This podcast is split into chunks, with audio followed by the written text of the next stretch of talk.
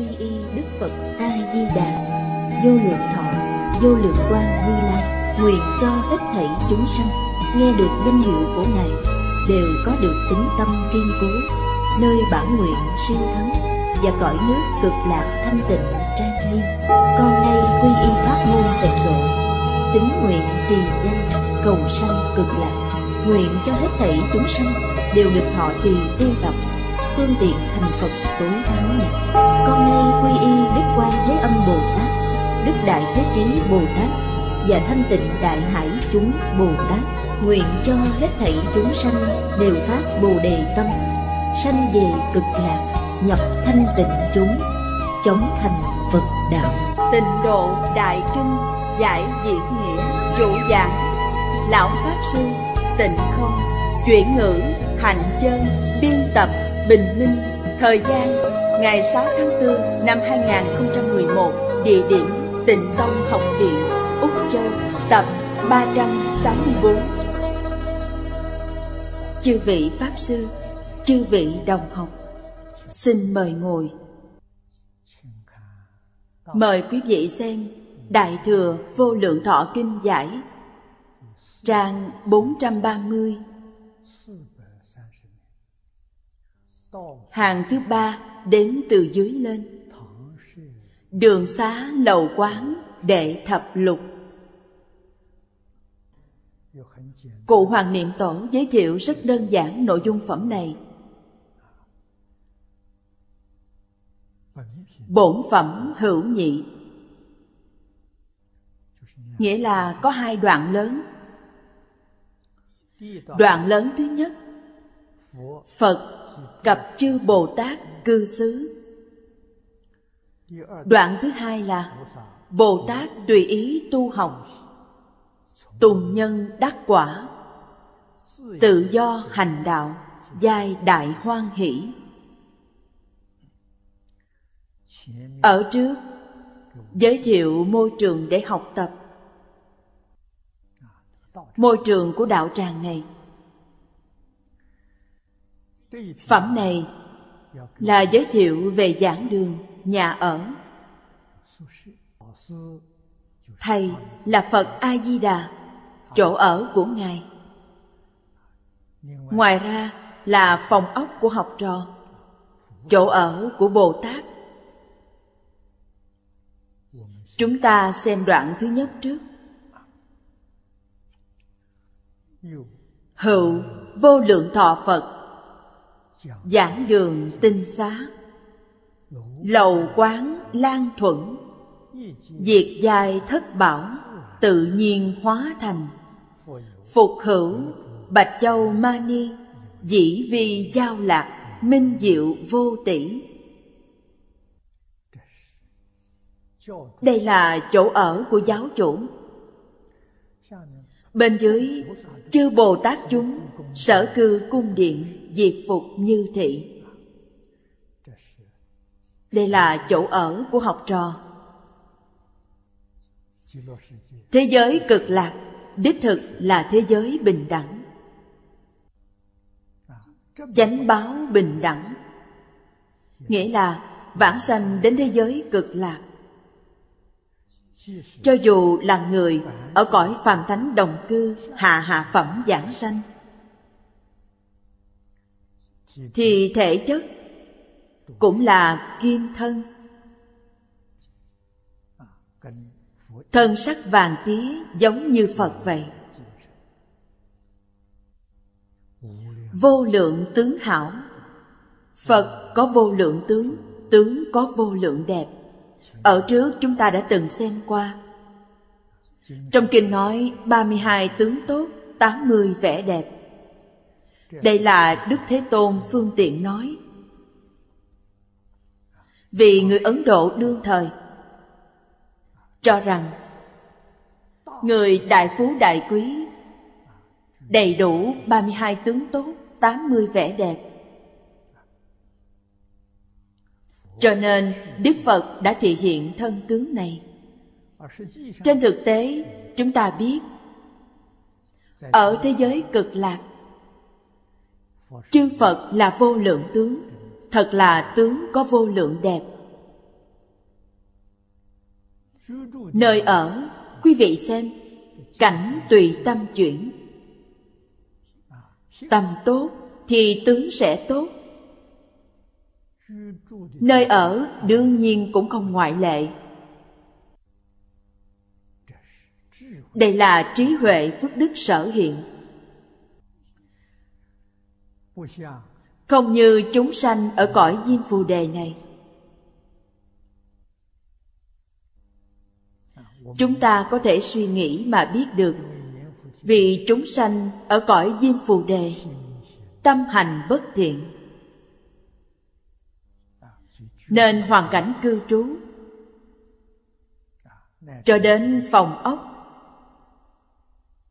Cũng không lý tưởng đây là điều chúng ta có thể thấy được. Bây giờ, chúng ta xem chú giải của cụ Hoàng Niệm Tổ. Giảng đường giả. Thuyết pháp giảng kinh chi đường xá. Tịnh xá. Tự viện chi dị danh. Tân dịch Hoa Nghiêm Kinh âm nghĩa viết. Tịnh xá giả.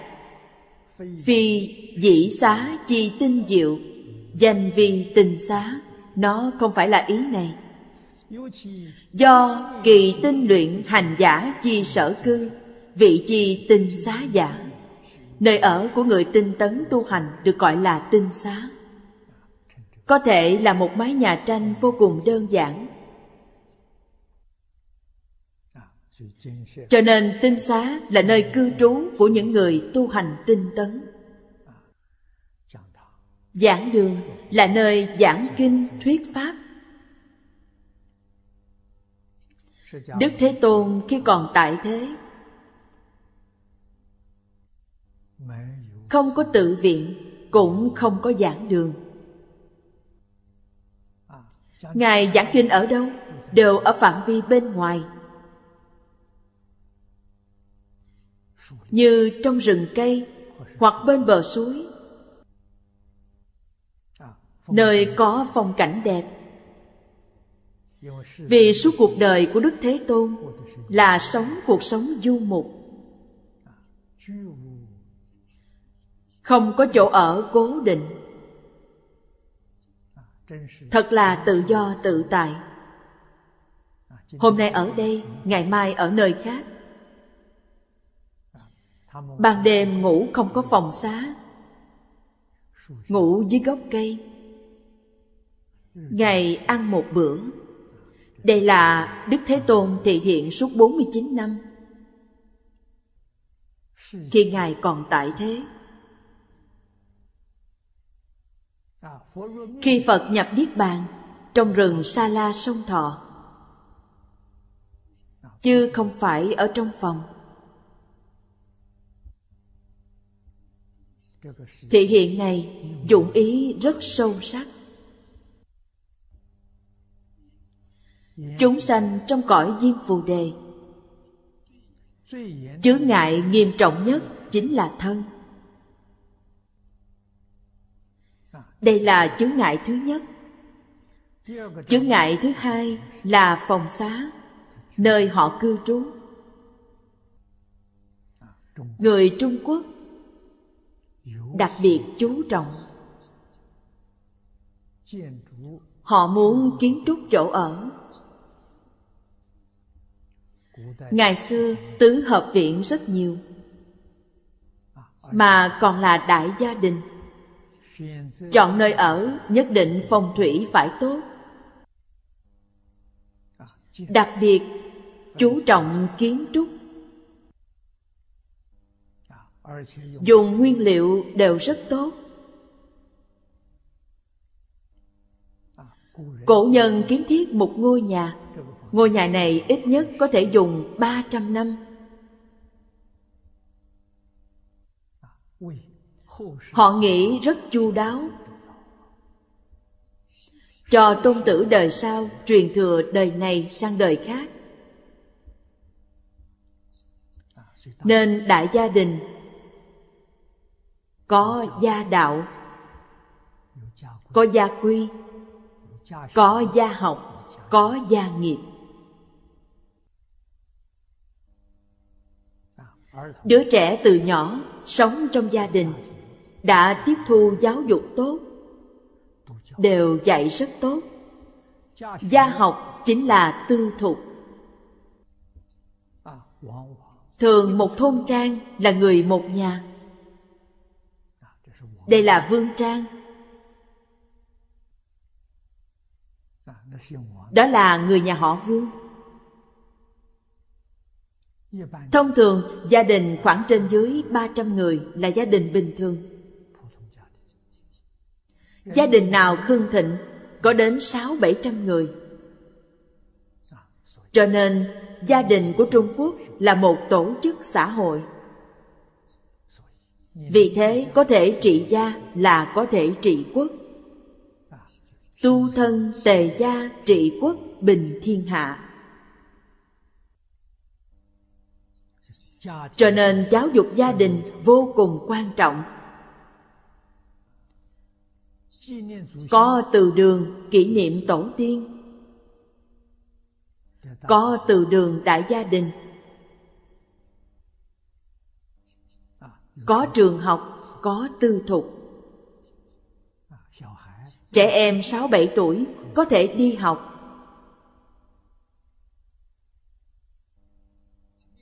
Trước khi chưa đi học, trước đây chúng tôi đều đã nói qua. Trẻ em từ khi sinh ra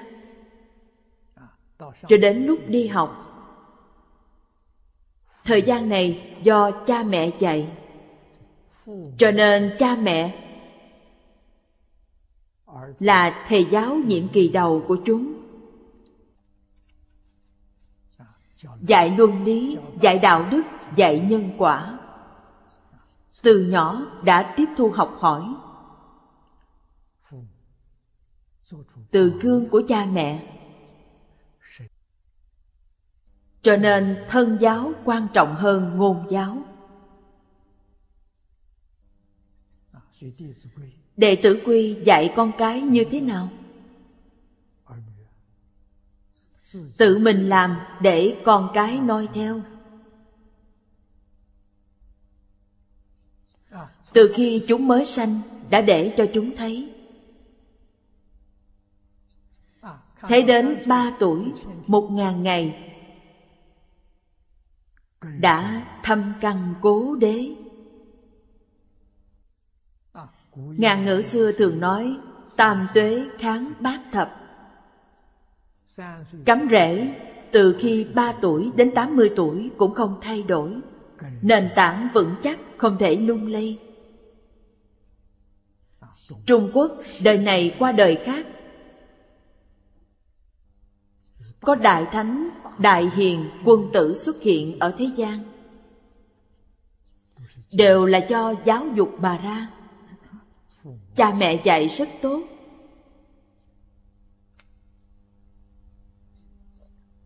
Rễ cắm chặt.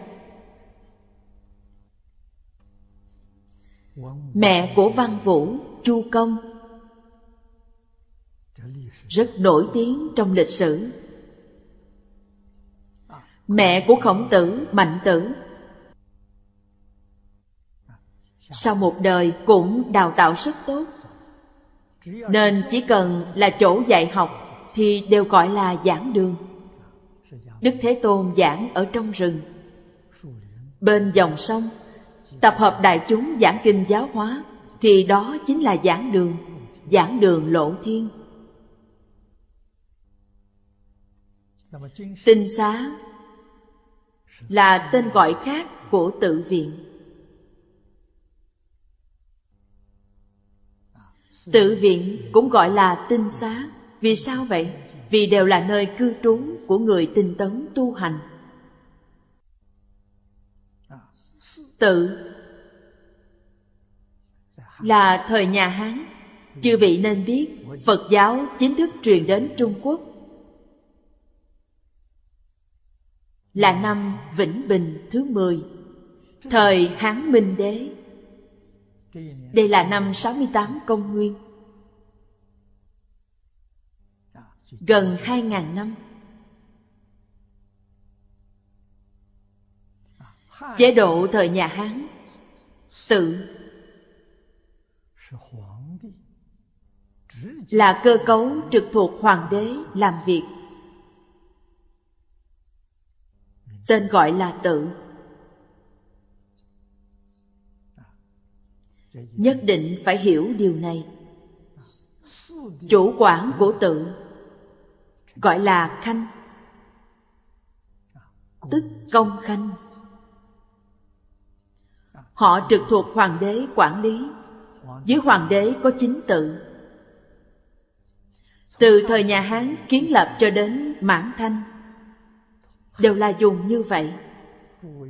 Nếu quý vị đến viện bảo tàng cố cung bắc kinh tham quan ở trên có treo một tấm bia, có chính tự. Trong kinh thường nói đến hồng lô tự. Hồng lô tự là quản ngoại giao. Nên từ trước ngoại giao là do hoàng đế trực tiếp quản lý. Khanh ở hồng lô tự tương đương với bộ trưởng ngoại giao.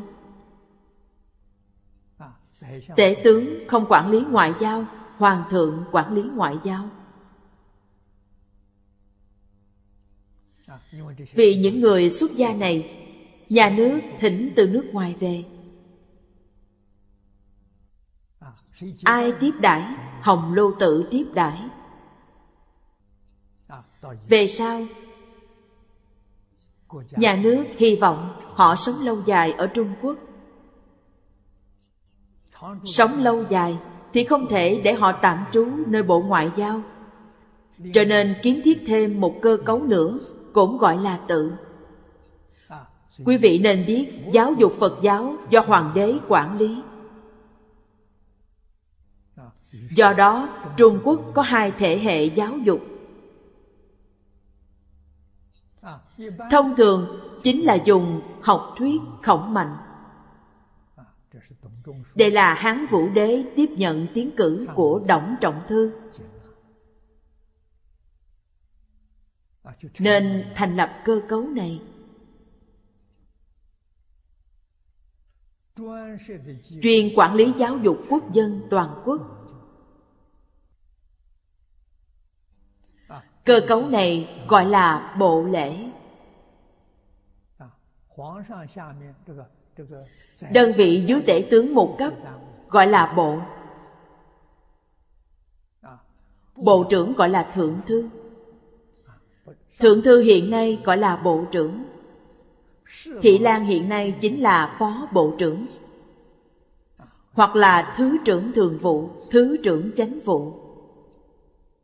Lúc đó thị lan cũng có hai là tả hữu thị lan. Một là thứ trưởng chánh vụ còn một là thứ trưởng thường vụ. Hoàng thượng có tam công cửu khanh tam công là cố vấn của hoàng thượng. Cửu khanh là trực tiếp thay hoàng thượng làm việc. Là trưởng quan trực thuộc. Địa vị giống như bộ trưởng. Ngày nay, nói chánh bộ cho đến địa vị đều giống nhau. Nhưng thuộc hoàng đế chuyên quản lý, địa vị cũng đặc biệt khiến người tôn kính. Cho nên phật giáo đến trung quốc là kiến lập tự thứ mười. Nó là cơ cấu làm việc của chính phủ. Quản lý giáo dục phật giáo, nó không phải là miếu. Miếu là tế thần, là tôn giáo, còn tự là giáo dục. Hiện nay đem tự và miếu hòa thành một, phật giáo biến thành tôn giáo. Điều này chúng ta không biết từ khi nào có sự thay đổi này. Ngày xưa, tự quản lý điều gì? Việc đầu tiên khi phật giáo đến trung quốc là phiên dịch kinh điển từ tiếng phạn sang chữ hán. Giống như trung tâm biên dịch của quốc gia ngày nay vậy. Công việc này còn chỉ đạo việc học tập nên nó trở thành nhà trường.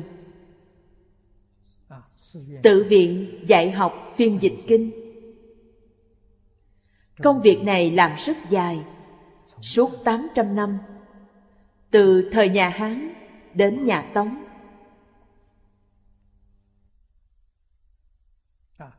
Tuyệt đại bộ phận kinh điển Hình như là 80% hoàn thành vào thời nhà Đường Thời nhà Tống, dịch kinh không nhiều. Một phần lớn là trước thời nhà Đường. Cho nên, dịch kinh là một việc đại sự. Vào thời đại đế vương của Trung Quốc, Đế vương cũng thường đến viện dịch kinh để xem xét đối với việc này, vô cùng chú trọng. Lịch đại đế vương, rất nhiều đều là phật tử. Họ cũng rất siêng năng học tập. Hoàng thượng dẫn đầu. Do đó, giáo dục phật giáo thành tựu phổ cập, vượt qua nho giáo và đạo giáo. Hoàng thượng dẫn đầu học.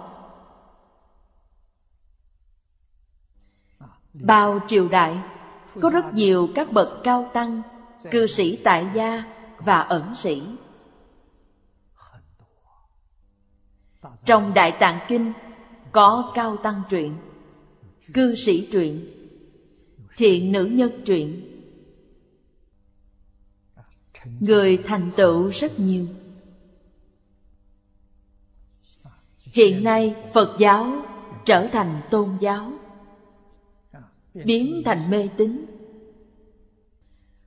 Nếu cổ nhân biết, họ đau lòng biết bao. Sao lại ra nông nổi này? Ngày nay, chúng ta đã hiểu hiểu được phật pháp, thì chúng ta có sứ mạng. Có trách nhiệm khôi phục diện mạo vốn có của phật giáo. Đó chính là nhất định phải làm cho tự viện hiện nay biến thành trường học. Tự viện dạy học giảng kinh.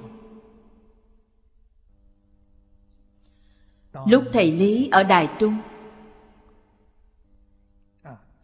đã kiến lập phật giáo liên xã đài trung. Thầy rất chú trọng việc dạy học. Trong liên xã, ngoài hoạt động niệm phật bình thường. Mỗi tuần đều cố định giảng một lần kinh. Thầy ở Đài Trung 38 năm.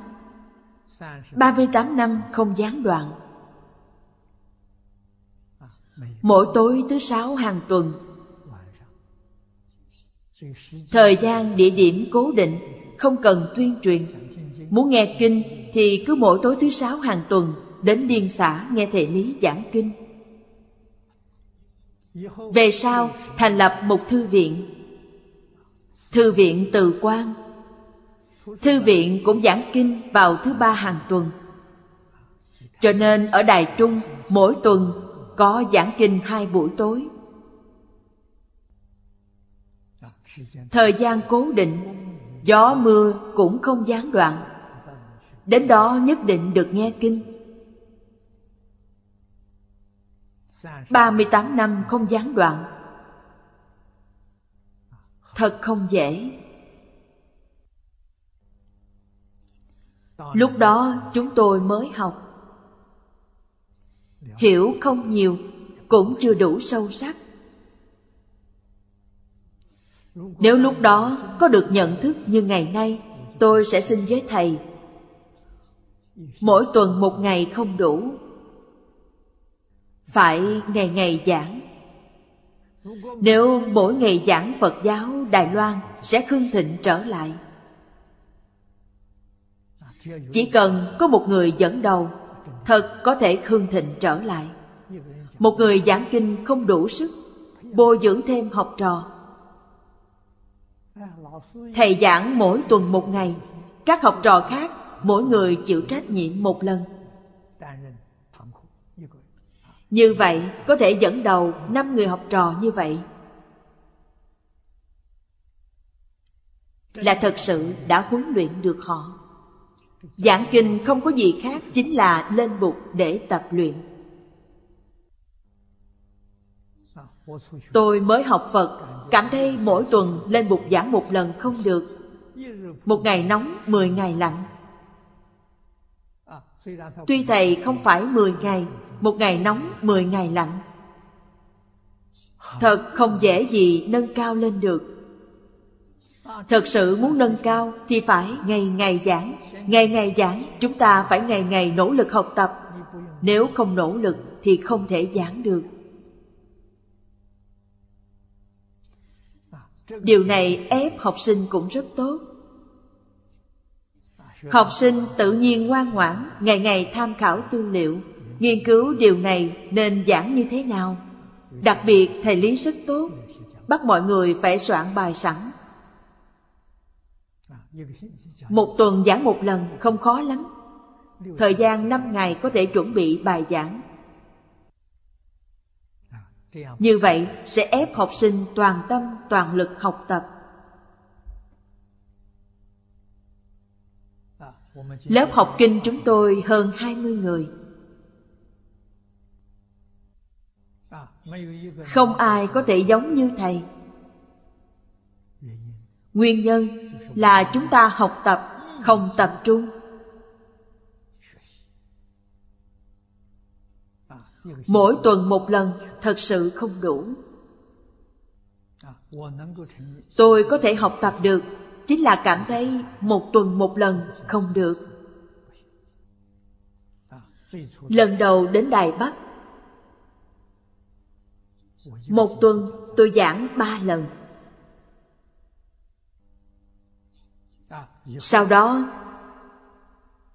Khoảng một hai năm, Tôi bắt đầu giảng một tuần lên đến sáu lần. Một tuần nghỉ một ngày. Ba năm sau Một tuần tôi giảng mười mấy lần. Mỗi ngày sáng chiều tôi đều giảng. Lúc đó một lần giảng một tiếng rưỡi đồng hồ.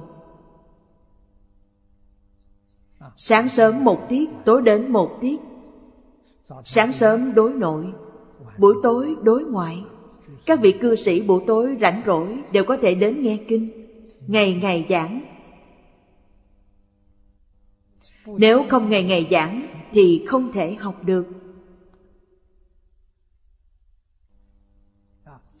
Tôi nói với thính chúng, Quý vị đều là thầy của tôi, Đều là giám học của tôi.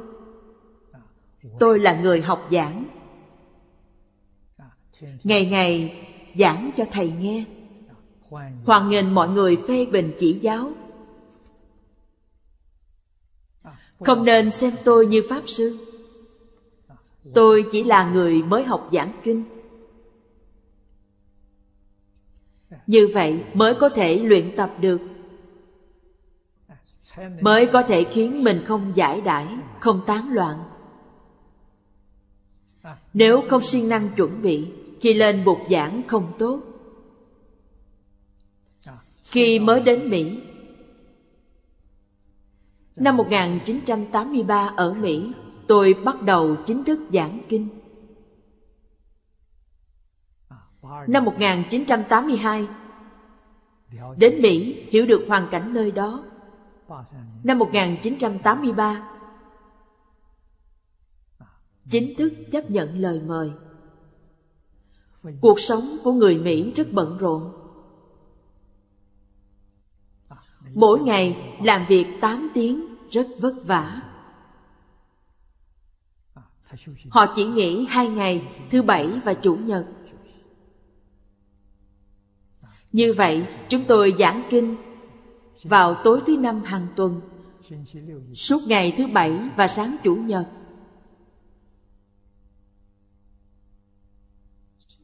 Những ngày còn lại, họ không có thời gian để nghe kinh.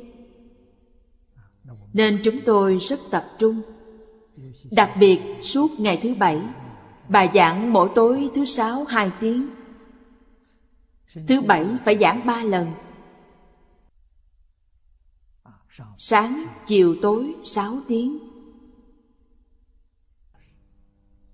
Có khi phải thêm một tiếng thành chín tiếng Sáng ba tiếng Chiều ba tiếng Tối ba tiếng Họ thích nghe Sáng Chủ nhật giảng ba tiếng. Chiều không giảng kinh, Họ trở về chuẩn bị thứ hai đi làm.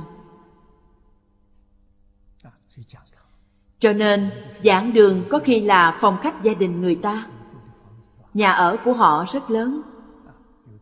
Có khi là chỗ thuê mướn. Mượn phòng hội nghị của quán bar, Mượn giảng đường của nhà trường. Giảng kinh rất vất vả.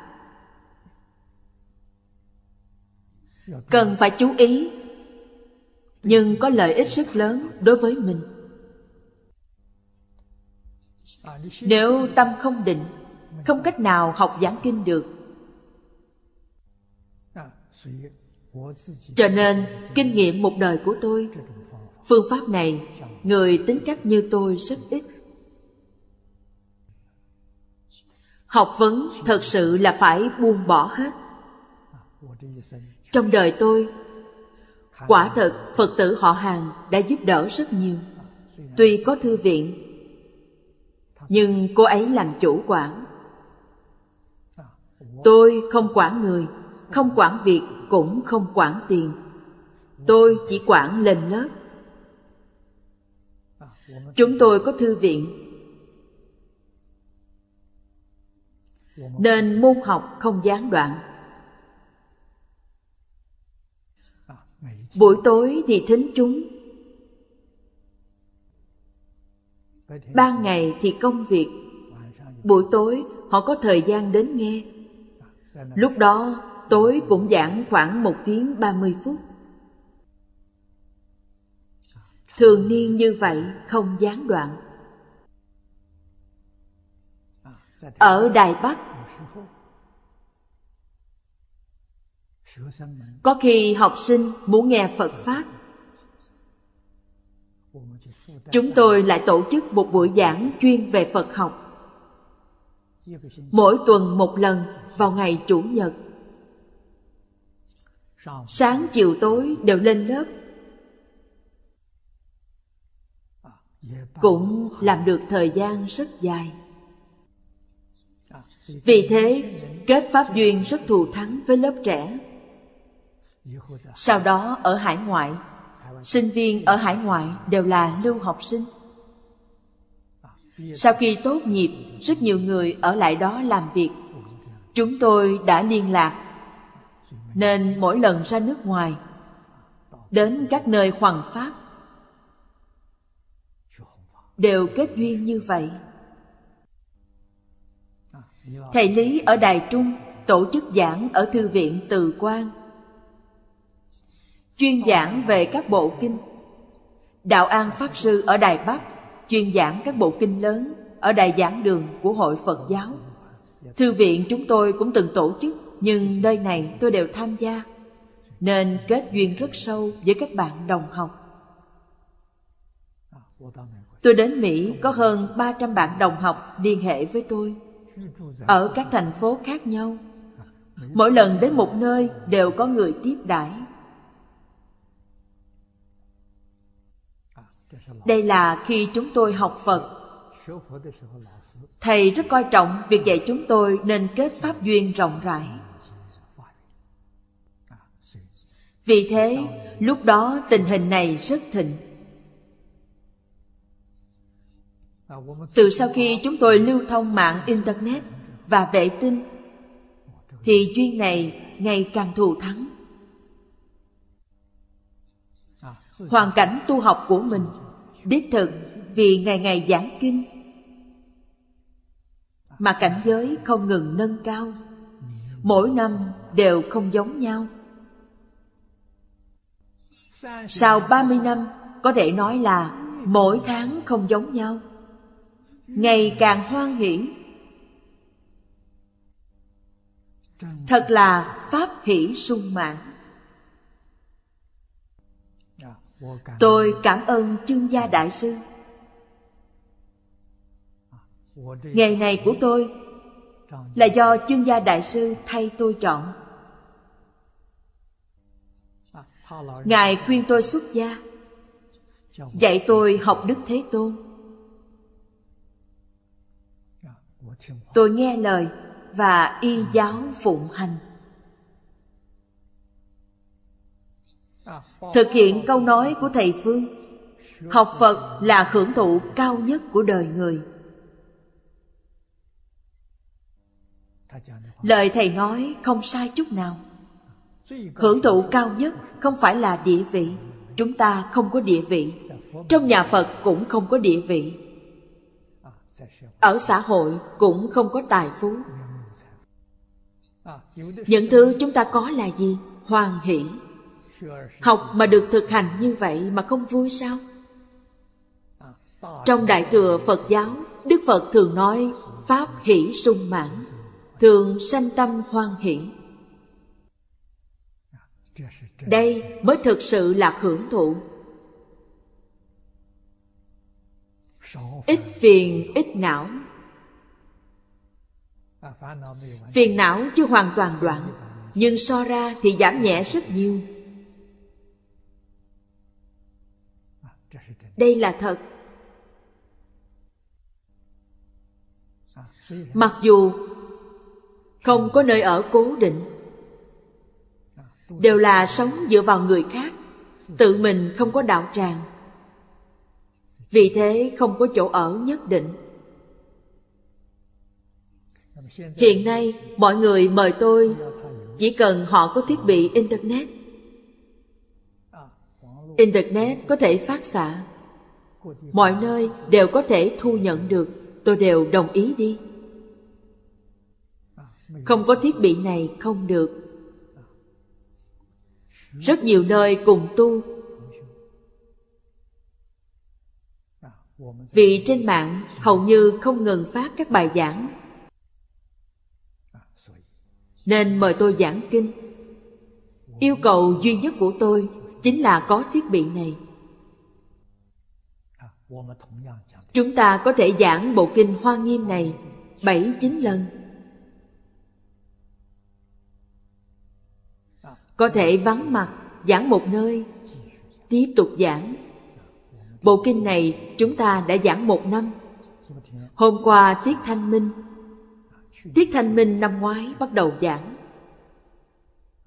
Vừa đúng một năm, bộ kinh này đã giảng ở hồng kông.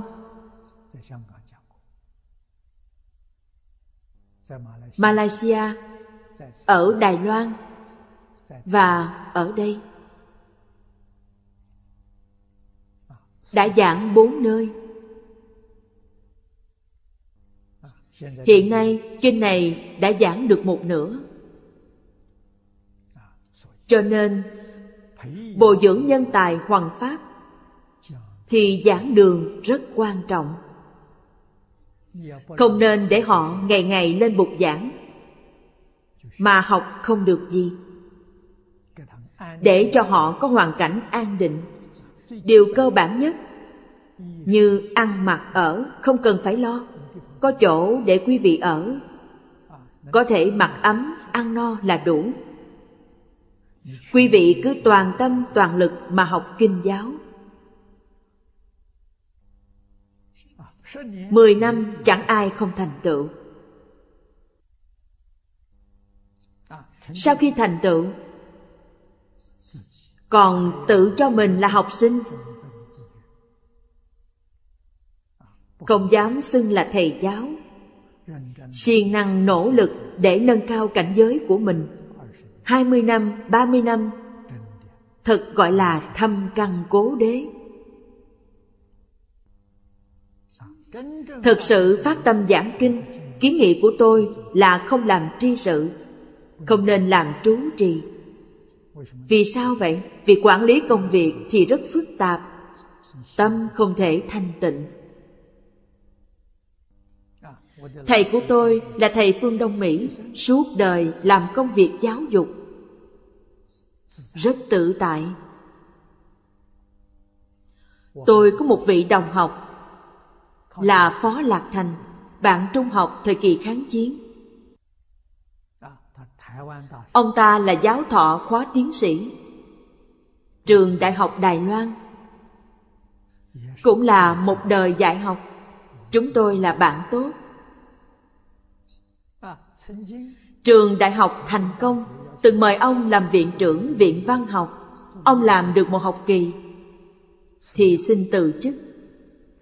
Ông gặp tôi ở Đài Bắc, ông nói rõ ràng không phải việc của con người làm. Suốt đời dạy học, mời ông ta làm viện trưởng xã giao nhiều như vậy. Ông ta chịu không nổi, nên làm được một học kỳ thì không làm nữa. Tôi nói với ông ta, điều đó không sai chút nào. Người bạn học này đáng tiếc đã qua đời mấy năm rồi. Ông cũng là học giả nổi tiếng ở Đài Loan. Cho nên, giảng đường tinh xá. Là để học sinh an cư lạc nghiệp. Sự nghiệp giáo dục văn hóa là vì bồi dưỡng nhân tài cho đời sau. Thần thánh biết bao, cao cả biết bao, tự tại biết bao trong này có niềm vui. Niềm vui của nó thật vô cùng. Cổ nhân thường nói, giáo dục là để được anh tài của thiên hạ. Đây là sự hưởng thụ lớn lao của đời người. Bên dưới nói, lầu quán. Lầu quán là lâu đài. Quán giả. Lầu giả. Đài tạ giả. Đài tạ cũng có thể xem nó như vũ đài, nơi biểu diễn, nơi hội nghị. Lan thuận, tức lan hạm. Tục xưng, sang lam dọc gọi là lan, ngang gọi là thuận. Lan thuận thông thường chúng ta gọi là lan can cực lạc điện các giai tùng di đà tịnh tâm lưu hiện. Chúng bảo sở thành phi tùng mộc thạch bất giả cận phủ tùy cơ ứng hiện. Cố viết Diệt dài thất bảo tự nhiên hóa thành.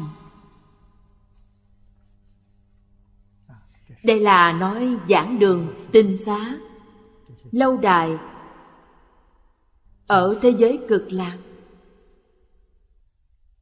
Từ đâu mà có? Là từ trong tâm thanh tịnh Và công đức vô lượng của Phật A-di-đà hiển lộ, tự nhiên hiển lộ. Thế giới cực lạc vô lượng trân bảo. Cho nên, những kiến trúc này là các loại châu báu hợp thành. Không phải kết cấu của gỗ, không phải kết cấu của đá. Cũng không cần nhân công, không có người vẽ, không có ai thiết kế. Không cần thợ thủ công.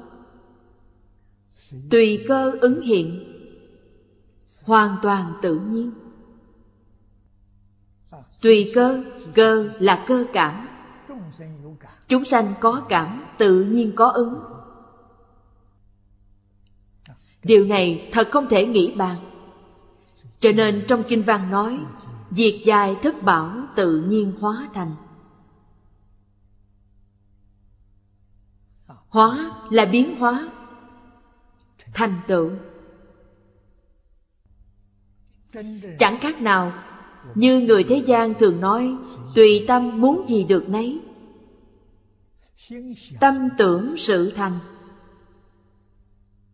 Hai câu này dùng ở thế giới cực lạc, thì là hoàn toàn chính xác. Không phải tán thán, không phải khuếch trương. Bên dưới nói bạch châu, nghĩa là trân châu. Trân châu màu trắng nó sinh ra trong vỏ con trai. Bạch khiết giả quý, bạch chu giả, chu trùng chi thượng phẩm. Nghĩa là trần châu tốt nhất. Mani là dư ý bảo châu. Giao lạc. Vị giao hổ võng lạc. Dùng những thứ này làm vật trang sức ở lầu cát lan can. Như hán dịch viết, phục dĩ bạch châu, minh nguyệt châu mani châu, vì giao lạc, phú cai kỳ thượng. Dùng những châu bảo này để dệt thành màn báu. Rồi lại dùng những màn báu này để che trên cung điện và lầu cát. Như thị, diệu châu mani sở thành chi võng lạc, phú ư thất bảo, lầu quán lan thuận chi thượng, cực vi minh diệu.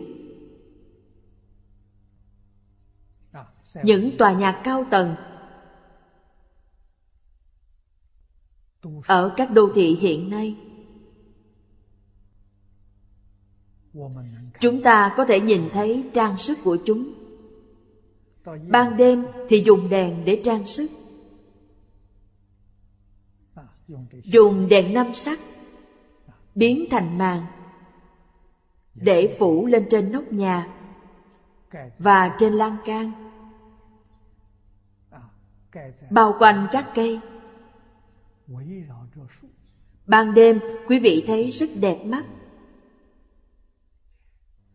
Nhưng so với thế giới cực lạc thì còn kém xa.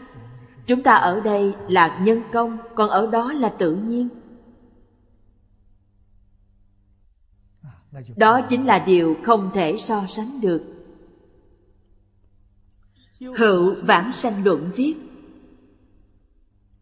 cung điện chư lầu cát quán thập phương vô ngại.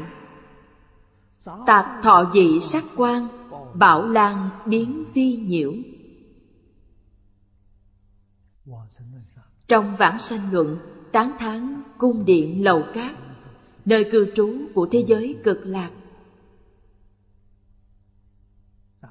Quán thập phương vô ngại câu này quá tuyệt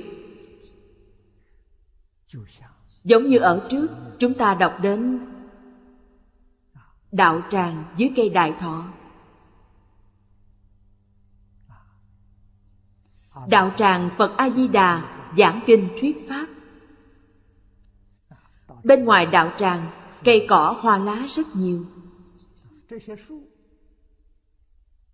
Tác dụng của những cây này rất lớn trong cây có thể hiện tất cả quốc độ mười phương chư Phật. Có thể nhìn thấy mười phương thế giới. Trong cung điện lầu cát cũng vậy. Cũng có thể hiện. Như tivi ngày nay, có thể hiện mười phương thế giới. Quý vị thấy được rất rõ ràng. Thiên thượng nhân gian. Lục đạo luân hồi. Đều có thể nhìn thấy hết. Muốn xem nơi nào thì nơi đó liền hiện tiền. Như vậy chúng ta liền nghĩ đến nhất định là chỗ có duyên với mình. Nhiều đời kiếp trong quá khứ đã từng ở đây. Chỗ chưa ở qua sẽ không có ấn tượng. Nơi từng ở qua rồi mới có ấn tượng. Tất cả đều hiện tiền Nên chúng ta nghĩ đến cha mẹ, anh chị em Đồng học bằng hữu. Trong nhiều đời kiếp. Ở thế giới cực lạc, Mới thực sự đoàn tụ. Ngoài thế giới cực lạc ra, Thì đoàn tụ rất khó.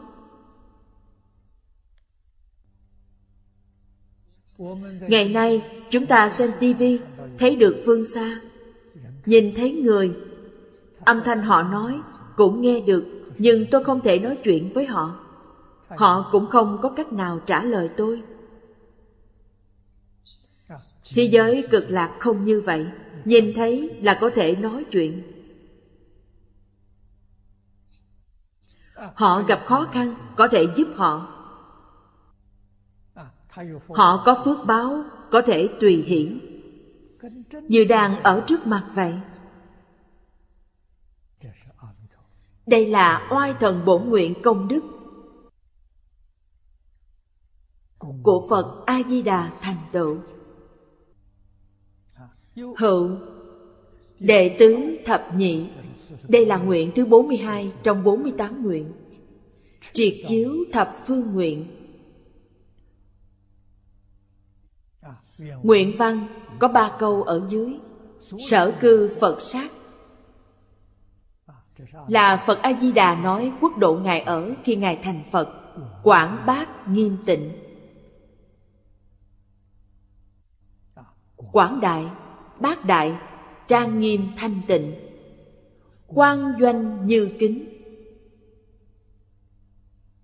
Thanh tịnh không nhiễm chút trần Triệt chiếu thập phương. Nhìn thấy tất cả mười phương thế giới Chúng ta ở trong đó đều có thể thấy được. Quân biểu, cực lạc chi cung điện, lầu quán dài như minh kính Chiếu nạp thập phương. Cố Đàm Sư viết. Đàm Loan Pháp Sư nói Cung điện lầu cát Kính nạp thập phương. Giống như tấm kính vậy. Nó chiếu kiến mười phương thế giới. Bảo thọ, bảo lan. Hổ vi, anh sức.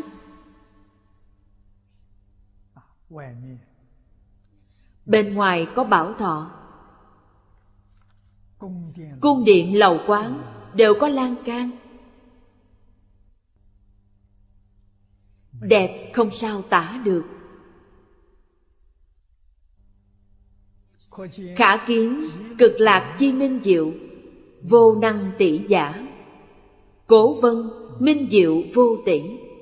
Mười phương thế giới cũng có.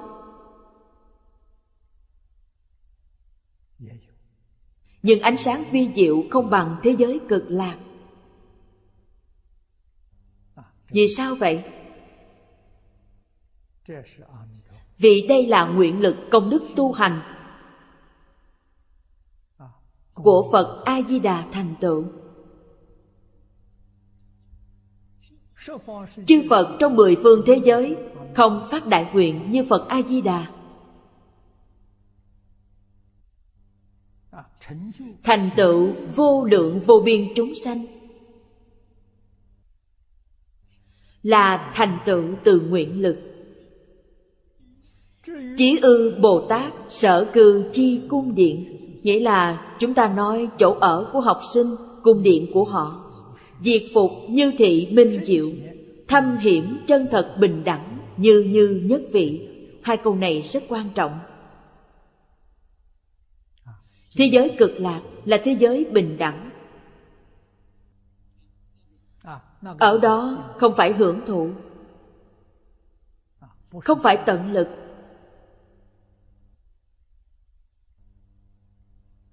Ở đó không phải nhân công tưởng tượng thiết kế. Không phải. Tất cả đều là tự nhiên. Do nguyện hành công đức của chúng ta thành tựu. Chúng ta không có nguyện hạnh lớn lao như vậy. Chỉ là khưởng ánh sáng của Phật A-di-đà Đại nguyện, đại hạnh và thần lực của Phật A-di-đà thành tựu. Chúng ta đến thế giới cực lạc. Được ánh sáng của Phật gia trì, Nguyện lực của Phật gia trì,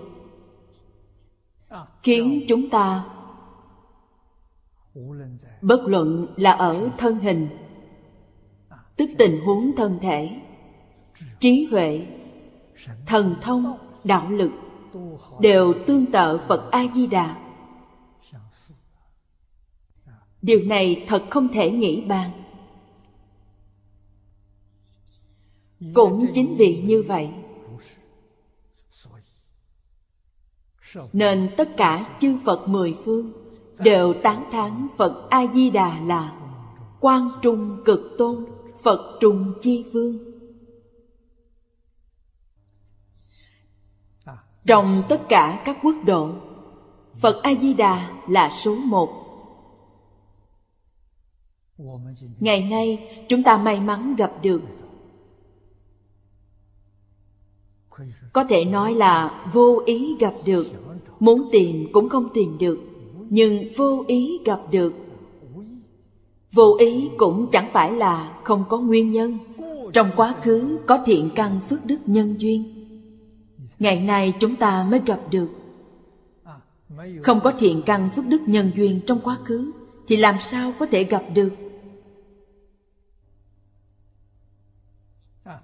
Khi gặp được, Cần phải nắm bắt cơ hội này, Không thể bỏ qua.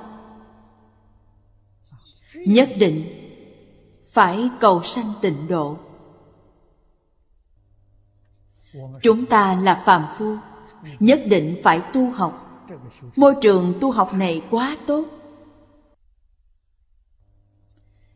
Không tìm nơi nào được. Chúng ta ở trên địa cầu này, Hiện nay tìm một môi trường tu học thật không dễ. Không biết tìm ở đâu.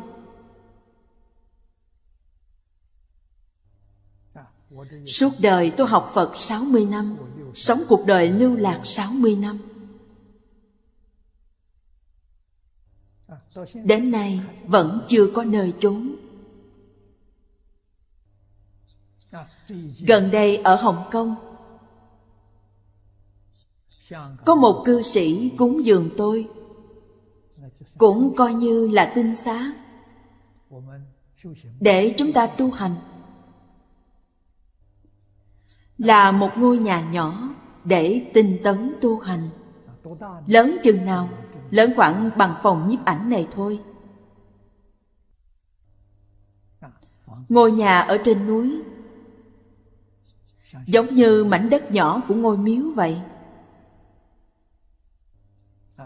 Nhà này được xây dựng đã 90 năm.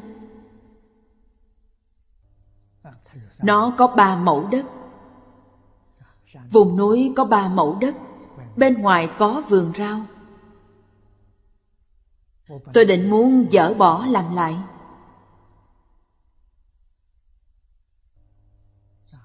Nhưng người cúng dường cho tôi nói, Ông nói không nên, Tốt nhất Pháp Sư nên bảo tồn nó. Nhà này làm cách đây 90 năm về trước, Vật liệu hiện nay không tìm thấy. Tuy nhìn không đẹp, Nhưng mùa đông thì ấm, Mùa hè thì mát. Nay làm lại, Sợ rằng không được tốt như vậy. Cho nên tôi chỉ tu sửa nó. Ở đó rất thoải mái. Ngôi nhà rất nhỏ. Ở trên núi. Tuy rất nhỏ, nhưng rất yên tĩnh, Cũng rất gần cư dân. Nhưng vì nó có rất nhiều cây cối Nên không nhìn thấy. Ở trên một sườn núi nhỏ, Tôi cũng rất thích nơi này. Cũng đã xem qua hai ba lần rồi. Con người không có phước báo thì phải lưu lạc khắp nơi tôi cũng rất thích. Vì sao vậy? Vì thầy đã làm gương cho tôi.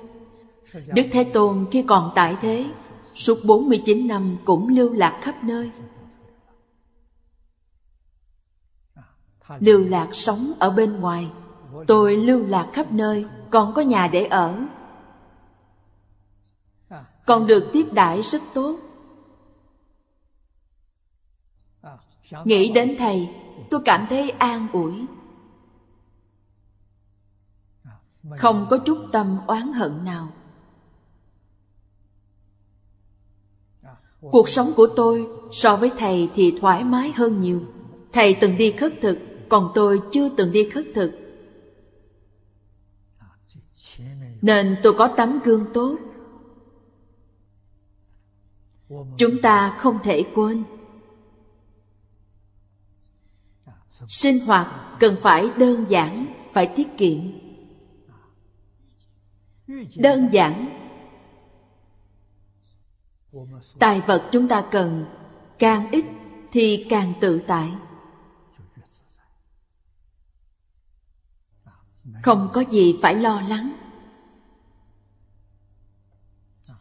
Ở tuổi này, mỗi ngày vẫn có bốn tiếng đọc sách,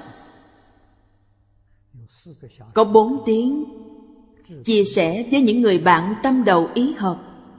Hạnh phúc biết bao.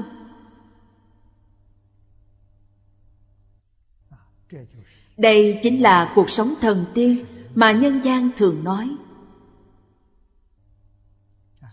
Tâm định hoàn toàn. Tất cả hoạt động, tôi đều từ chối, không còn tham gia. Nhất tâm niệm phật cầu sanh tịnh độ.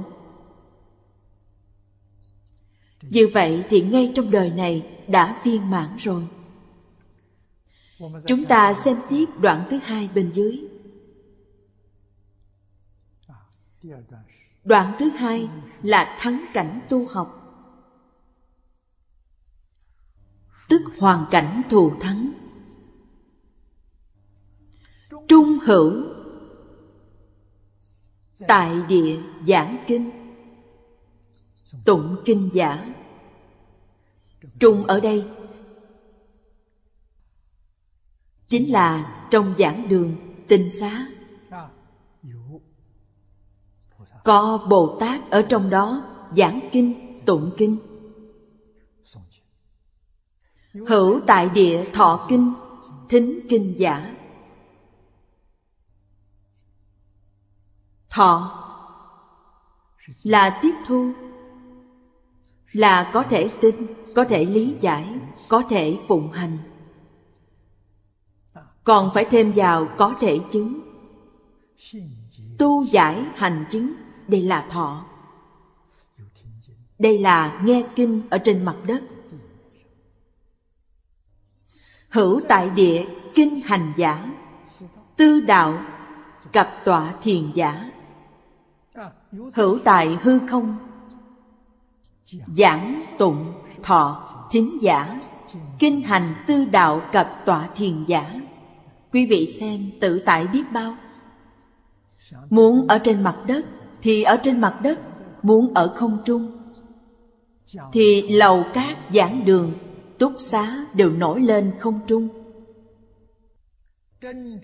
Thật là cảnh tùy tâm chuyển được đại tự tại. Chúng ta xem chú giải. Thượng. Nhất biểu kính. Là cảnh giới, hoàn cảnh. Thử hạ, nghĩa là bây giờ chúng ta đọc đoạn thứ hai. Ở sau còn có một đoạn nhỏ biểu kính trung nhân. Nghĩa là môi trường của những người ở trong đó. Chư vãng sanh giả. Người trong mười phương thế giới. Vãng sanh đến thế giới cực lạc. Các y kỳ phẩm vị. Tùy kỳ ý lạc. Tự tại tu tập, Hoặc tại hư không, Hoặc tại bình địa Các các tùy ý Giảng tụng thính thọ Tọa thiền hành đạo Đây là sinh hoạt hàng ngày của đại chúng ở thế giới Tây Phương cực lạc. Vì thế chúng ta biết Thế giới cực lạc, Kỳ đại vô ngoại, Kỳ tiểu vô nội. Đây là thế giới như thế nào? Đây là nơi dạy học thuần túy của Phật A-di-đà. Là một ngôi trường. Quý vị xem phương thức sinh hoạt của cư dân ở đây Không có sĩ nông công thương. Cũng không thấy tổ chức chính phủ. Không thấy quốc gia này có quốc vương, Có đại thần, Không nhìn thấy. Chỉ có thầy và trò. Như vậy chúng ta biết. Đây đích thực là tất cả mười phương chư Phật Như Lai. Kiến lập một trường đại học Phật giáo. Gọi thế giới cực lạc là Đại học Phật giáo. Thỉnh Phật A-di-đà làm hiệu trưởng. Mười phương chư Phật thường đến tha phương đảm nhiệm giáo thọ. Đức Phật thường đến đó dạy học Nên Bồ Tát ở thế giới cực lạc Có nhân duyên rất sâu với Phật. Tự do, tự tại. Muốn đến tham học ở thế giới chư Phật rất dễ. Ý niệm vừa khởi Thì người ta đã đến nơi. Muốn mời chư Phật đến thế giới cực lạc dạy học, Ý niệm vừa khởi Thì Phật cũng liền đến. Đạo tràng lớn. Giảng đường lớn, Trường học lớn. Chúng ta đến thế giới Tây Phương cực lạc để làm gì? Để làm Phật. Điều này cần phải biết, Không làm gì khác mà đi làm Phật. Sau khi thành Phật thì làm gì? Sau khi thành Phật, liền đến mười phương thế giới phổ độ chúng sanh. Chúng sanh vô biên thề nguyện độ. Giúp chúng sanh phá mê khai ngộ, Rời xa đau khổ, Được niết bàn an vui, Làm công việc này. Chúng ta xem tiếp chú giải bên dưới. Kinh hành, Cựu vân hành đạo. Nải ư nhất định chi địa khuôn. Toàn chuyển hoặc trực, vãng trực lai, dụng dĩ phòng thùy. Đây gọi là kinh hành. Ngày nay chúng ta gọi là tản bộ. Khi tản bộ tụng kinh kinh điển thuộc lòng. Thuộc bộ kinh giống như kinh vô lượng thọ. Không nên nôn nóng, không nên đọc quá nhanh, Đọc từng chữ, từng câu. Một bộ kinh đọc hai tiếng. Hai tiếng đi cũng được hai ba cây số. Hai ba cây số đi rất chậm. Thích hợp với sáng sớm. Và hoàng hôn. Thông thường trong nhà Phật, Không ăn cơm chiều.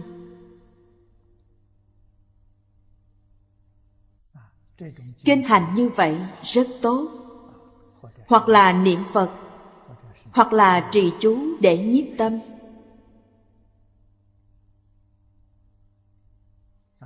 Đây là công phu sáng và tối. Mức độ thể dục cũng đủ. Đi đứng, ngồi nằm. Đều đang tu hành. Hành là hành vi. Khởi tâm động niệm, hành vi tư tưởng. Trong phật pháp gọi là ý. Ngôn ngữ là hành vi của lời nói. Thân thể động tác là hành vi của thân ba nghiệp thân khẩu ý có sai lầm, có tạo nghiệp, khiến nó tu tập sửa đổi, gọi là tu hành. Niệm phật rất tốt, tụng kinh rất tốt, trì chú cũng rất tốt.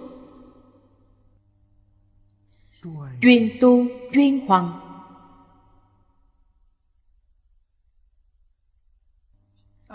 chuyên tu, thì dễ được định, được tam muội. Chúng ta tu niệm phật. Khi kinh hành niệm phật, được niệm phật tam muội. Khi kinh hành tụng kinh vô lượng thọ hoặc tụng kinh di đà, cũng gọi là niệm phật tam muội. Sau khi được tam muội,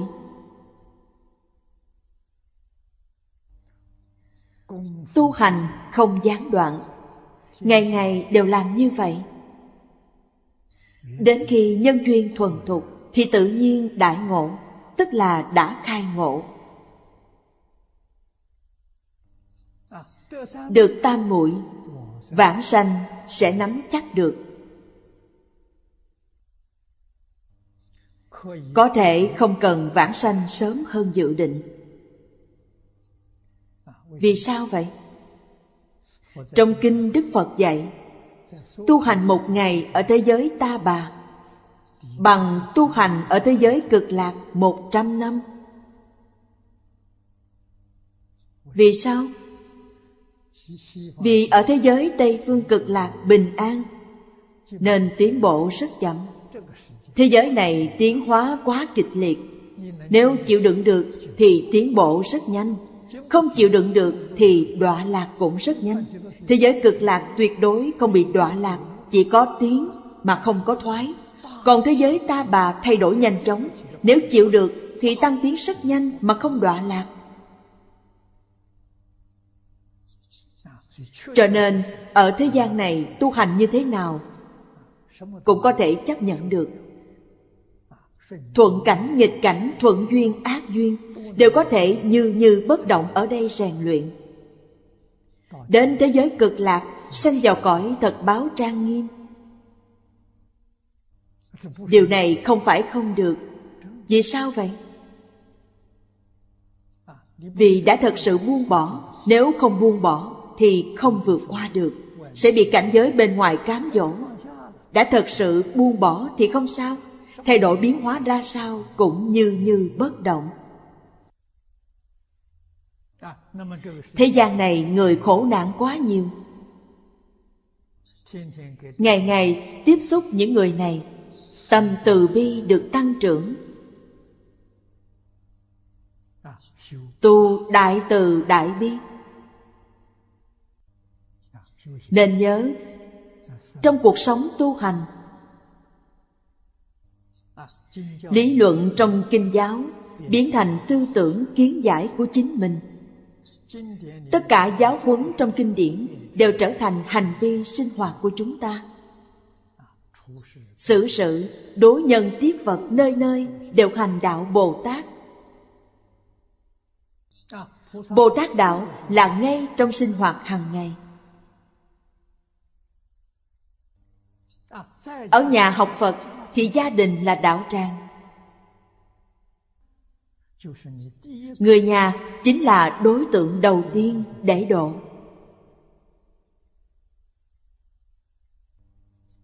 Nếu thật sự tu hành tốt, Người nhà sao lại không hoan hỷ, Sao lại không khâm phục? Nhưng phải thật sự tu hành, Thực hành tất cả những gì trong kinh dạy. Tự nhiên sẽ cảm động được người trong gia đình. Cảm động được gia đình, Nhất định cảm động được hàng xóm Và những vùng lân cận. Đây mới thật gọi là hành Bồ Tát Đạo. Kinh hành để đề phòng ngũ gục. Đối trị mệt mỏi, Còn có thể dưỡng thân trị bệnh. Thân thể con người là một bộ máy. Nhất định phải hoạt động. Hai chữ hoạt động này hay. Quý vị xem, hoạt động. Muốn sống thì phải vận động. Không vận động sẽ không sống được.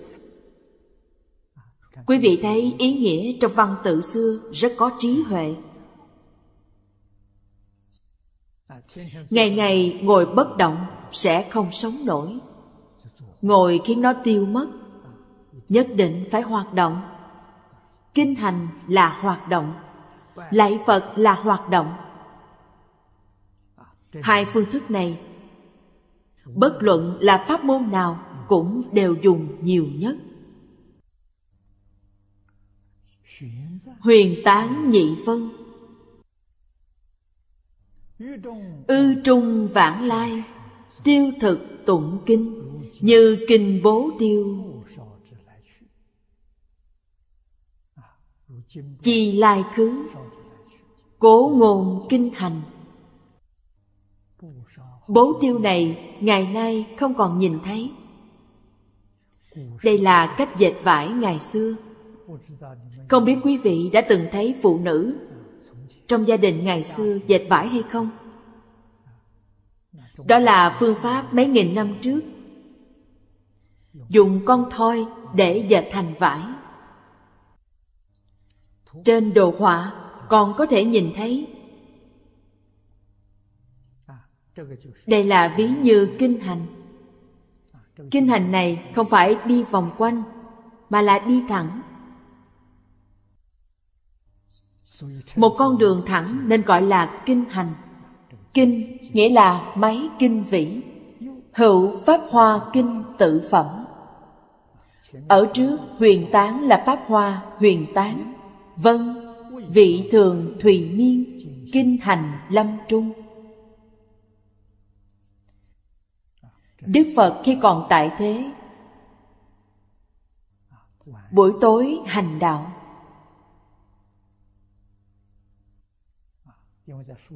Đi nhiễu vòng quanh trong rừng cây, Tức kinh hành. Vị thường thùy miên. Khi mệt thì ngồi nghỉ dưới gốc cây. Tâm địa thanh tịnh, không nhiễm chút bụi trần.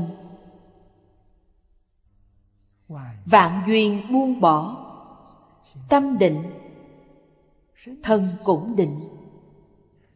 Hữu tư đạo, tư duy ư đạo giả, tư lương ư sở đối chi cảnh nhi liễu biệt chi, viết tư duy. Đạo ở đâu? Chẳng nơi nào không phải là đạo. Những thứ lục căn tiếp xúc đến đều là đạo. Đạo là nói về pháp tánh. Những thứ lục căn tiếp xúc đều là pháp tướng. Tánh tướng nhất như, tánh tướng không hai. Từ trong tướng thấy tánh. Mắt từ sắc tướng mà thấy tánh. Tai từ nghe âm thanh mà thấy tánh. Lưỡi từ nếm vị mà thấy tánh. Đó chính là điều trong lăng nghiêm kinh chánh mạch. Giao quan Pháp Sư nói, Bỏ thức dùng căn. Bồ Tát Quán Thế Âm, Phản văn văn tự tánh Tánh thành vô thượng đạo. Tánh thành vô thượng đạo Nghĩa là minh tâm kiến tánh. Kiến tánh không phải thấy ở trong kinh điển, Mà ở ngay trong đời sống hàng ngày. Trong lục căn, đối với cảnh giới lục trần mà kiến tánh. Xem có thấy được không? Từ trong động thấy được tịnh. Từ trong tạp loạn thấy được bình an. Tất cả Pháp đều là tự tánh. Các Pháp đều như thế. Các Pháp đều như vậy. Nên gọi là tư đạo. Không nên nghĩ ngợi này nọ. Nghĩ đến những điều khác là hoàn toàn sai. Người thế gian nghĩ là tài sắc danh thực thùy. Thất tình ngũ dục, Họ nghĩ đến những thứ này. Nên hoàn toàn sai. Trong Phật Pháp, Nên nghĩ làm thế nào Để được nhiều điều tốt đẹp, Độ nhiều chúng sanh. Tích lũy nhiều công đức, Tốt hơn người thế gian nghĩ một chút, Nhưng cũng là sai. Vì sao vậy? Vì phan duyên ở bên ngoài. Thì lục căn không thanh tịnh. Trong giáo lý Đại Thừa, Dạy chúng ta Tùy duyên diệu dụng. Chúng ta tùy tùy duyên. Nhưng không phải diệu dụng. Không phải diệu dụng, Nên nhớ rằng đó là tạo nghiệp. Tùy duyên tạo nghiệp.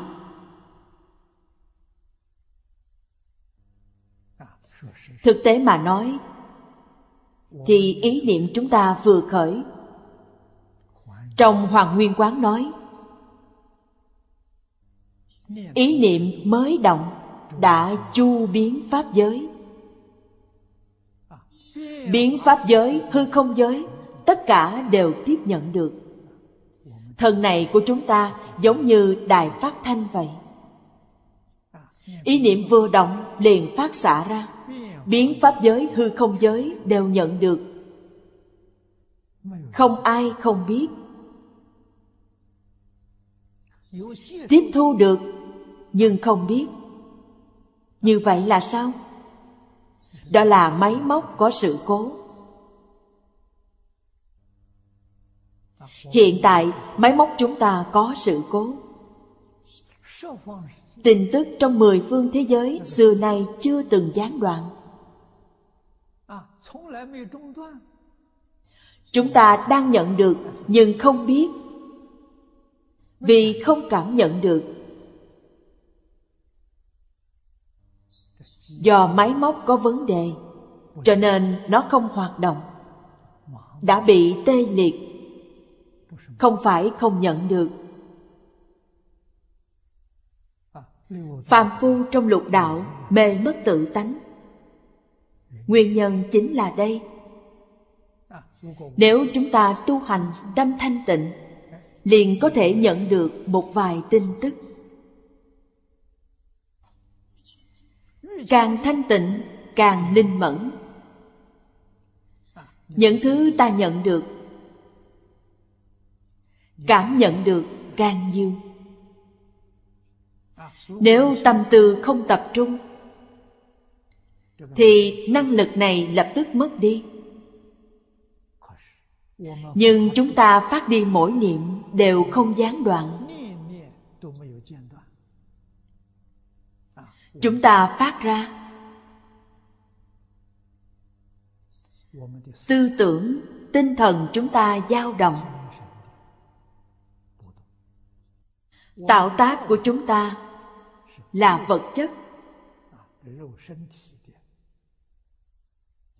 Sự dao động của thân thể này biến khắp pháp giới.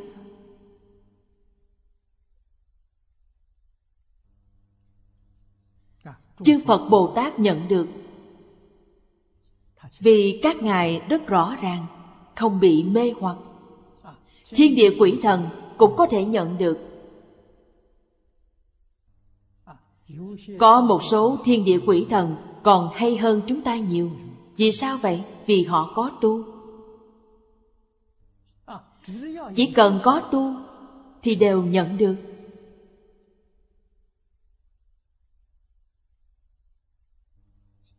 Người có tu, tâm họ thanh tịnh. Tâm thanh tịnh, đặc biệt mẫn cảm. Linh mẫn. Cho nên, khởi tâm động niệm, ngôn ngữ tạo tác, không thể không thận trọng.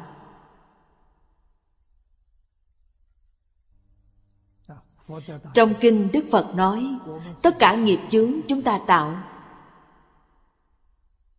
Không những phát xạ, mà chúng ta còn lưu trữ tài liệu, có kho tài liệu. Kho tài liệu này là gì? Là a lại gia. Trong a lại gia, thu thập những chủng tử tài liệu này.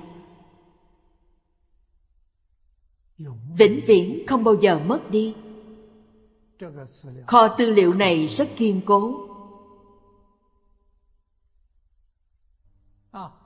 Trong vô lượng kiếp, thế giới có thành trụ hoại không thì kho tư liệu này cũng không bị hoại.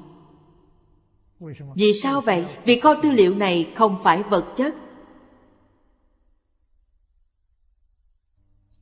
Nó là hiện tượng tinh thần không phải hiện tượng vật chất, cho nên nó mãi mãi không hư hoại.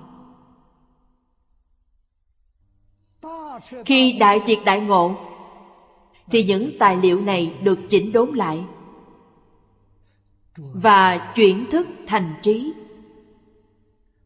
đem tất cả những tư liệu của mình đều chuyển thành trí huệ. Trí huệ này gọi là hậu đắc trí vô sở bất tri. Bát nhã vô tri là căn bản trí. Từ căn bản trí phát sinh hậu đắc trí. Vô sở bất tri. Cho nên, phiền não vô tận cũng không sợ. Sau khi chuyển biến, đều là trí huệ vô tận. Phiền não không có thì trí huệ cũng không có. Chuyển phiền não thành bồ đề. Quý là ở chỗ chuyển biến. Đặc biệt là chúng ta đang sống trong bối cảnh thời hiện đại này. Thiên tài quá nhiều, quan trọng nhất là chuyển tâm lại. Chúng ta học phật nhiều năm như vậy. Thường nói thuần tịnh, thuần thiện điều này rất quan trọng. Tâm chúng ta là thuần tịnh, thuần thiện thì không có thiên tai. Đây là thật, không phải giả.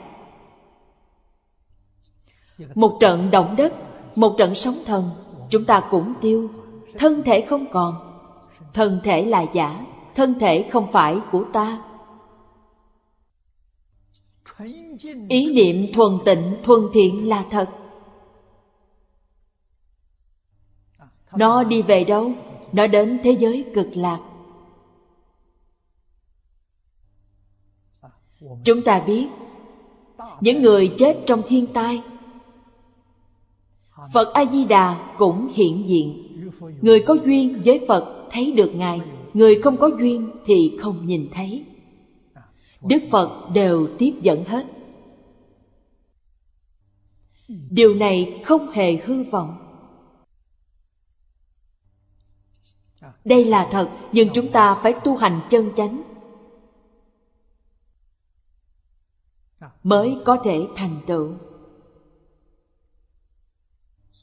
Cho nên, từ sáng đến tối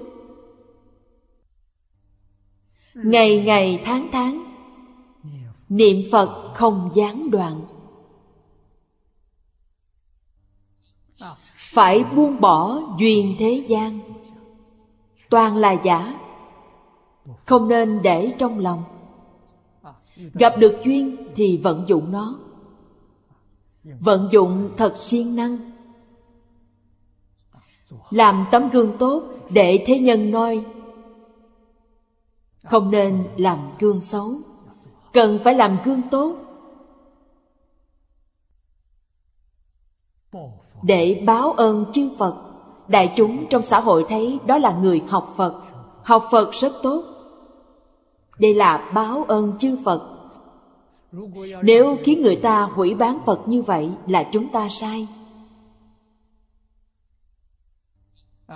Chúng ta phải biểu hiện để người ta tán thán không nên để người hủy bán. Hữu, quán kinh phi đề hy, phu nhân thỉnh viết. Ngã kim lạc sanh, cực lạc thế giới a di đà phật sở. Duy nguyện thế tôn, giáo ngã tư duy, giáo ngã chánh thọ. Đây là một đoạn trong kinh quán vô lượng thọ phật. Phu nhân phi đề hy gặp biến cố gia đình. Chồng của bà là quốc vương. Biến cố từ đâu mà có? Con trai nghe lời ly gián của đề bà đạt đa.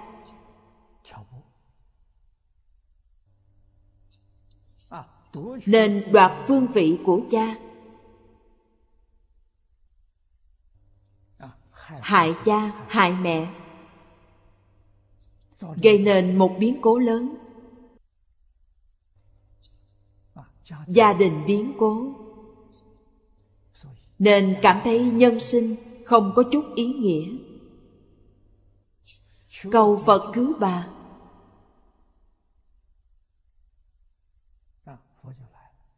Đức phật liền đến gặp và an ủi bà bà ta khóc lóc, bạch phật rằng con không muốn ở trên thế gian này nữa. Thế gian này quá nhiều đau khổ. Nếu có cõi nước an ổn thì con nguyện được vãng sanh. Đức phật dùng thần lực. Hiện ra cõi nước của chư phật trước mặt bà để chính mắt bà thấy. Bà xem xong thấy thế giới cực lạc của phật a di đà là tốt nhất. Nên muốn đi về đó, cầu phật dạy bà tư duy, dạy bà chánh thọ. Cũng chính là nói con cảm thấy thế giới cực lạc tốt, bà vi đề hy đã chọn đúng. Đến đó bằng cách nào? Cầu thế tôn chỉ dạy cho bà phật dạy cho bà ta 16 loại quán tưởng. Kinh thập lục quán chính là phu nhân phi đề hy khởi thỉnh. 16 phương pháp này, Bất cứ phương pháp nào quán thành Đều có thể vãng sanh.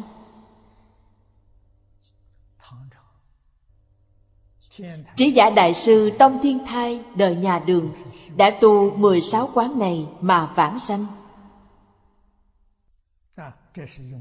Một bậc tổ sư đã tu thành công pháp môn này. Nhưng 16 pháp quán này không dễ. Quán cuối cùng trong 16 quán là trì danh niệm Phật. Nên trì danh niệm Phật cũng ở trong 16 phép quán này, Chứ không phải bên ngoài. Pháp quán sau cùng là trì danh. Vì sao khó tu? Vì quán quá vi tế. Phàm phu chúng ta tầm không được tỉ mỉ. Thiếu thận trọng quán sẽ không thành. Ví dụ như phép quán thứ nhất, Lạc nhật huyền cổ Quán phương Tây. Khi hoàng hôn, Mặt trời hạ núi. Quý vị nhìn mặt trời. Như thế nào gọi là quán thành? Sau khi quán thành, nghĩa là bất luận ở đâu, mở mắt ra đều thấy mặt trời ở trước mặt, nhắm mắt cũng thấy mặt trời hiện ra ở trước mặt, như vậy là quán thành. Thử xem, chúng ta có làm được hay chăng? Không được. Mở mắt ra, mặt trời cũng không có trước mắt, mà nhắm mắt lại cũng không có. Như vậy là quán không thành.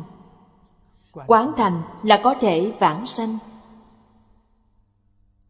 Phàm là người không tỉ mỉ, đều tu quán không thành công, cho nên pháp quán sau cùng là dạy chúng ta niệm Phật, tức trì danh niệm Phật.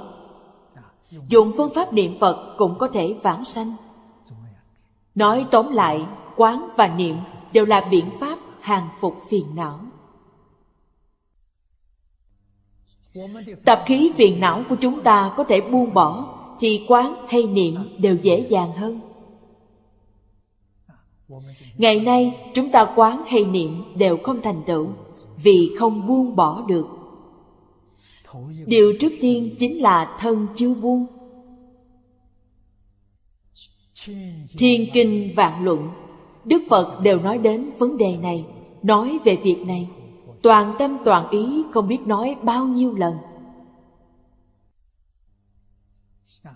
Thân không phải là ta.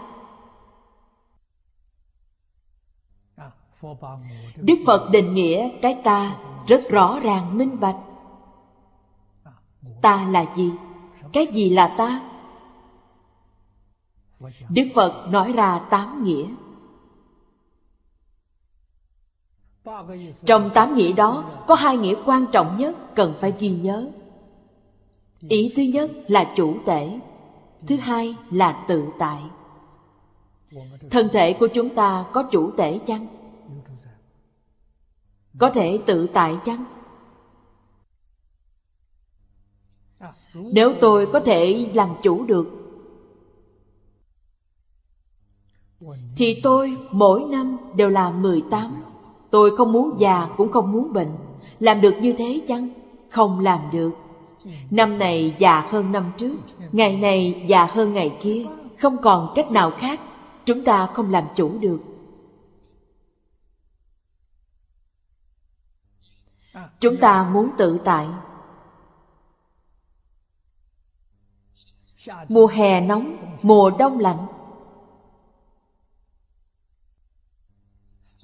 Mùa hè, tôi không muốn nóng. Mùa đông, tôi cũng không muốn nó lạnh như vậy. Có thể làm được chăng? Không được.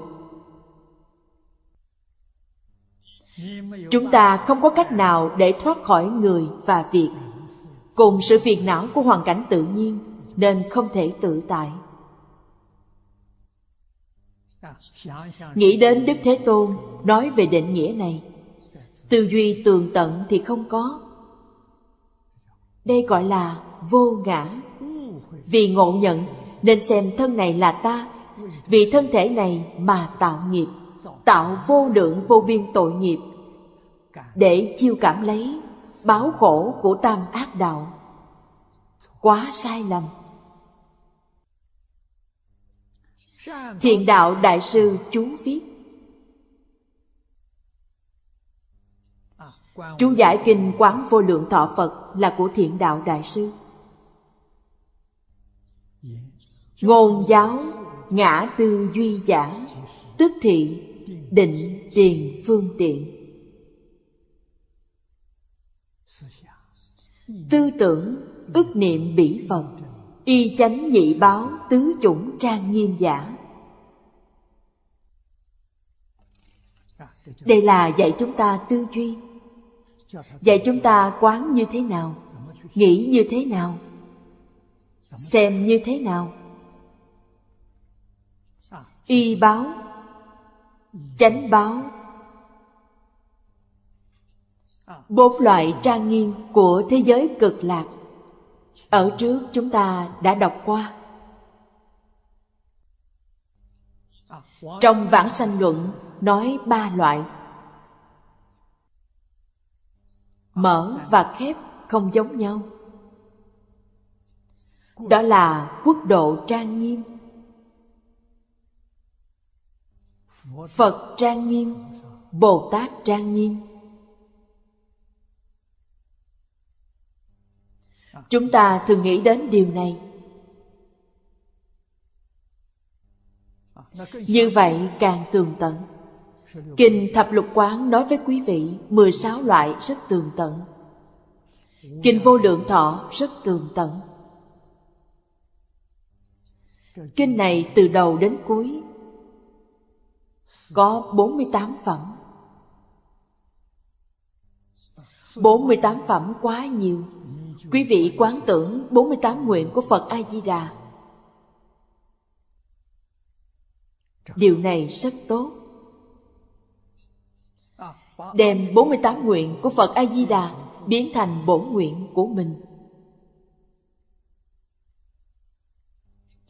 Điều trước tiên là phải thuần thục, Phải thuộc lầu 48 nguyện. Sau khi đọc thuộc, Trong cuộc sống hàng ngày, Khởi tâm động niệm, Đều có thể tương ưng với 48 nguyện.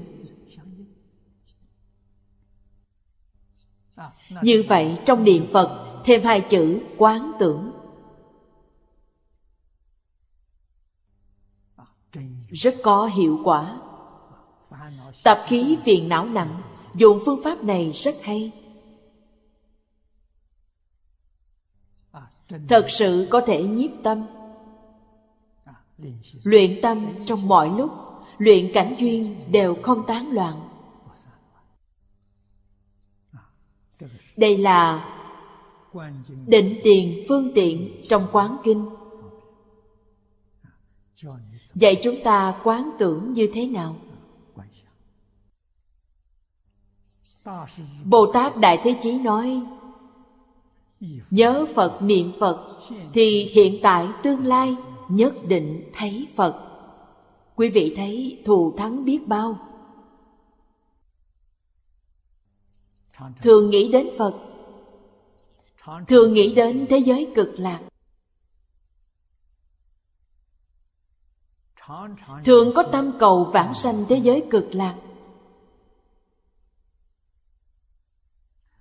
Tất cả Pháp từ tâm tưởng sanh. Làm gì có đạo lý không vãng sanh đến thế giới cực lạc? Hết giờ rồi, hôm nay chúng ta học đến đây. Nam Mô A Di Đà Phật. Nguyện đem công đức này hồi hướng bốn ân và ba cõi. Nguyện khắp Pháp giới các chúng sanh, Đồng sanh cực lạc thành Phật đạo, Chúng Phật tử đạo tràng tịnh độ. Nam Mô A Di Đà Phật.